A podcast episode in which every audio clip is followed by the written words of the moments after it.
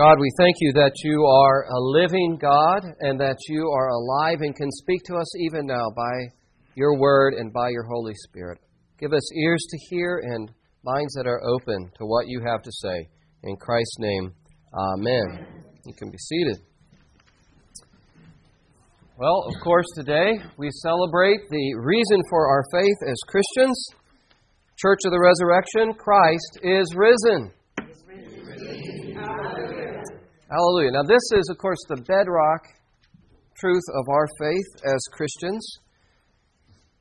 If Christ has not been raised from the dead, as Paul says, if in Christ we have hope in this life only, we are of all people most to be pitied. And prior to that, he said, If Christ has not been raised, then you are still in your sin. Your faith is futile. Your faith is in vain. But, in fact, he says, Christ has been raised. So, this morning I want to share with you some reasons to believe in this bedrock truth of Christianity. My goal is to strengthen our faith in Christ. And if there are people who are skeptical or doubting, and many of us have been through seasons of skepticism or doubt, I hope that, to give you something that will open your mind to belief that Christ is alive. One of the things I think we have to kind of get past is this idea that uh, faith does not have evidence. There's a famous atheist who has, has said, faith is belief in spite of the lack of evidence. In other words, faith is belief where there's no evidence. And then he would make the case that science is belief where there is evidence. I think that's a false dichotomy. Um, I think there are historical reasons, historical facts to believe in the resurrection of Jesus Christ. Yes, you still need faith. You still need to trust. But that's true in any form of knowledge. And this is where the false dichotomy comes in. In all forms of knowing, the first step is trust. Think about it.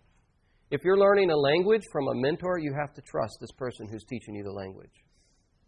If you're learning history, you have to trust the books that you read.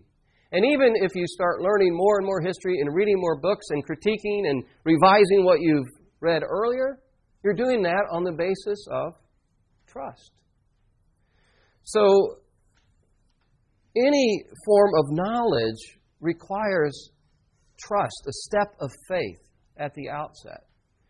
And that's true when it comes to the Christian faith. And as we grow and as our experience and what other people have said, we enter into a tradition of knowledge, a body of knowledge.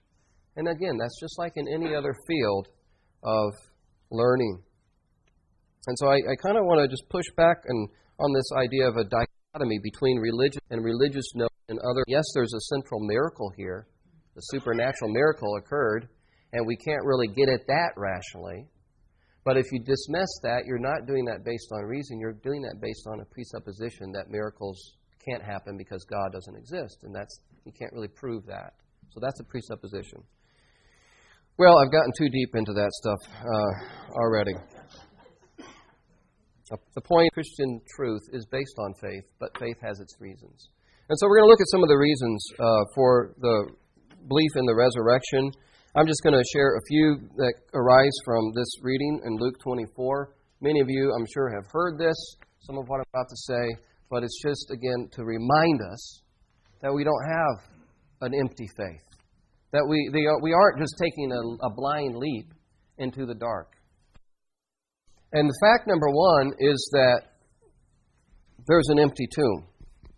We have a picture of an empty tomb, not the empty tomb, of course, but we have a picture of the empty of an empty tomb. And that's a fundamental historical fact.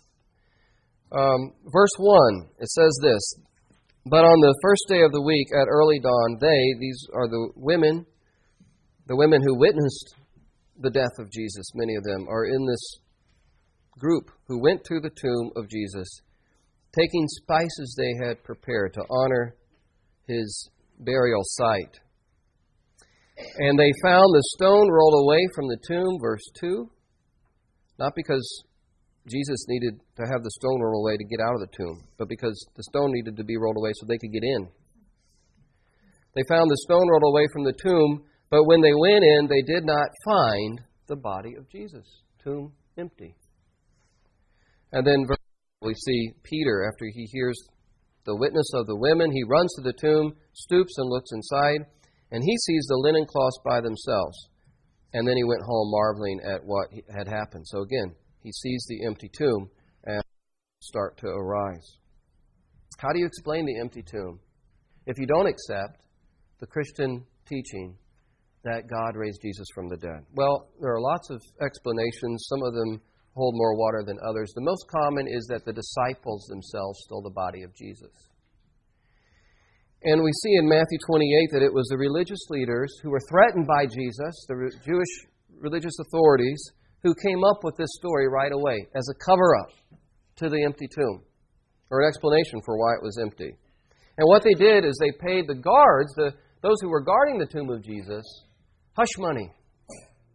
And, and it says that in Matthew 28, verse 13, that the religious leaders paid the guards of Jesus' tomb, and they said, Tell the people that his disciples came by night and stole him away while we were asleep. While the guards were asleep. And that's a story that circulated in the early church and continues to. I don't really think that's a very good cover up story. I don't know about you. Um, I'm a pretty heavy sleeper. People ask, you know, how's the baby sleeping? And I have to say, I don't really know. I'm sleeping pretty good, but I don't know about the baby. You'll have to ask Josie. Um, but I think even if I had been a Roman guard that time, guarding the tomb of Jesus, I think even if I was asleep, as soundly as I sleep, I think I probably would have roused if I heard somebody trying to break the seal of the tomb and move the stone away. So it's just not a likely story that the disciples came and were able to steal the body of Jesus. And then, by the way, you have to deal closed behind. But let's say, for the sake of argument, that the disciples could do this. Why would they want to? Because Jesus' death to them meant it's over. It meant that he's not the Messiah. It, it, it, meant that God's, actually, it meant that God's judgment was upon him because he died in such a horrific way. In the Old Testament, says, Cursed is anyone who dies hanging on a tree. So it meant that Jesus was under a curse. So it was over as far as they were concerned. We have to kind of get ourselves back in a first century Jewish mindset in terms of how they thought about the Messiah. We look at it from 2,000 years of Christian history and theology. But they really didn't understand this concept of a suffering Messiah. George Ladd, who was a professor of New Testament, studied in a book, he, he studies every reference to the Messiah in Jewish literature, in ancient Jewish literature, in the Old Testament literature, and then in the writings that were between the two Testaments, the Old Testament and the New Testament, the intertestamental Jewish literature. So George Ladd made a study of all this Jewish literature, okay? And he said that there is no reference to a suffering Messiah in this literature.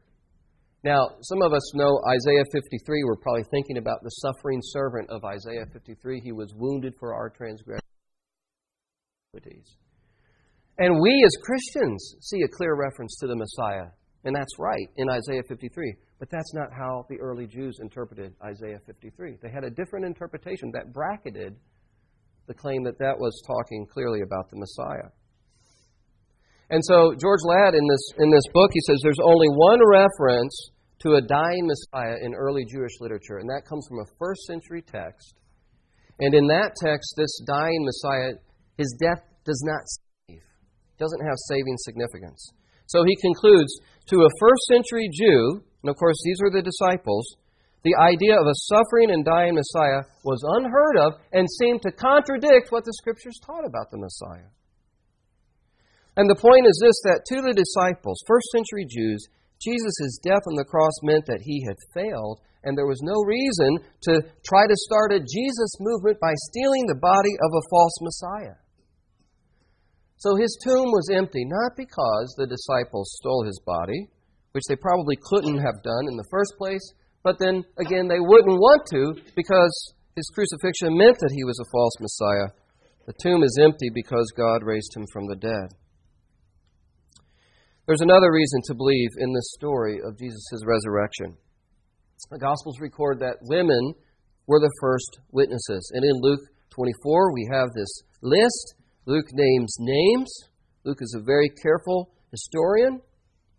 And he says, Now it was Mary Magdalene and Joanna and Mary, the mother of James, and the other women who were with them, who told these things to the apostles. Very historical in terms of the detail here. But the point is this that as you probably know, and I'm sure many of you have heard this, that in the first century, of course, there was no such thing as women's equality. And, and a woman's testimony was, was not considered that credible.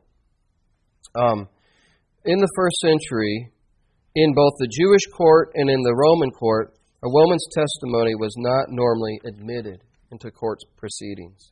And so the question is if the disciples and if the early church made this story up, why would they have women to be the first witnesses to the empty tomb and to the risen Christ?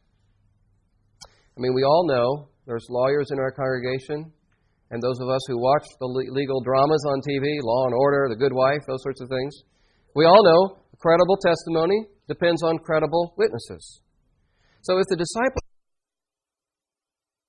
themselves as the witness, would have made the story stronger. I think the best answer is because this is how it really happened. So one final reason to believe in the resurrection, and to me this is this is really a big one here, and that is the change in the disciples. How do you account for the change in the disciples? and then the subsequent spread of Christianity. Something explosive had to happen for them to go from like an idle tale to believing. And the Christian tradition has always said what happened is that they met the risen Christ. There's a story about a, a meeting between two famous philosophers, Auguste Comte and Thomas Carlyle. And Comte said, to Thomas Carlyle, I'm going to start a new religion and it's going to sweep Christianity away. This is a religion based on human reason. We're going to sweep it away. We're going to sweep all the other religions away. And Carlyle said, Well, that's just a splendid idea. He said, All you've got to do then is you've got to speak like no man has ever spoken. You've got to live as no man has ever lived. You need to be crucified, rise on the third day, and get the world to believe that you're alive today. And then maybe you can sweep Christianity away. Maybe then your religion will have some chance of success. Christianity spread because the disciples encountered and they were convinced that they had encountered the risen Christ. They went from fearing the religious authorities to being fearless in the face of the religious authorities.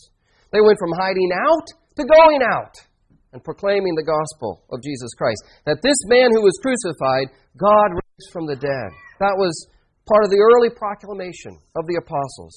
They went from doubting Christ is risen to being convinced that he was risen and being willing to die for that conviction. Most of the disciples died a martyr's death. The early church fathers said, Many people will die for a lie, but few people who would ever die for a lie that they made up themselves, a whole group. Just doesn't make sense. What accounts for the change in the disciples and the growth of Christianity? Well, they saw the risen Christ. Not a symbol of hope, renewal, not a hallucination. There's no mass hallucinations. They encountered Christ with his nail scarred hands and his pierced side. A tremendous miracle that convinced them of the truth of Jesus. So we have the empty tomb, we have the witness of women, we have change in the disciples, and we could go on and you know I don't obviously have time. This is scratching the surface. There are to this and counter arguments and, and more evidence, and, and you can just kind of go through this. But I think it builds a case for the credibility of the story of the resurrection. Actually, these are historical facts that most scholars, whether they're Christians or not, accept. The fact of the empty tomb, the change, the dramatic change in the disciples, and the problematic position of women as witnesses. Most historians agree with the facts. It's just what they make of those facts. That's the difference. So these are reasons to believe that Christ is risen. So Christianity has evidence. It's false to say otherwise. It's not really intellectually honest. Well, what does it matter anyway? Someone might say. You know, what does it mean for us, even if God did this great miracle 2,000 years ago, this person, how does that impact our lives? Well, I think we, as Christians, know how it's impacted our lives. But how would you explain that to somebody who does? Look at uh, our text again. In verse 6, the angels say, He is not here, but He has risen. Remember how He told you while He was still in Galilee that the Son of Man must be delivered into the hands of sinful men and be crucified and on the third day rise? Oh, yeah, we remember that. Now we understand what that means. And they remembered His words. You see, what the resurrection does is it, it demonstrates the truth of Jesus. His words are true.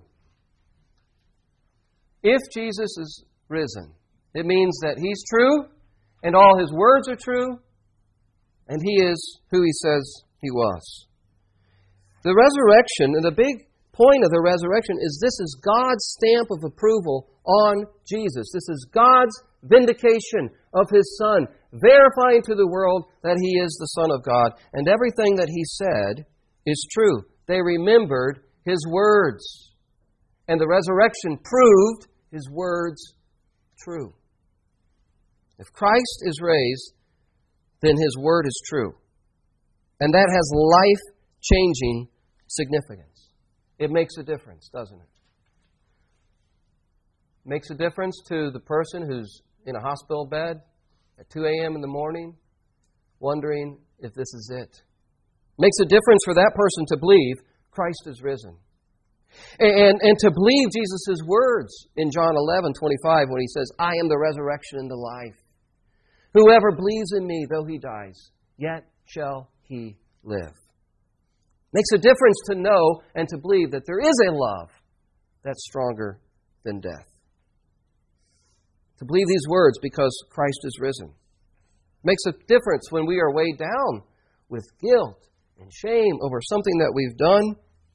To know that Jesus' death on the cross really is the payment for my sin. And I really am cleansed and pardoned and forgiven at the cross of Christ.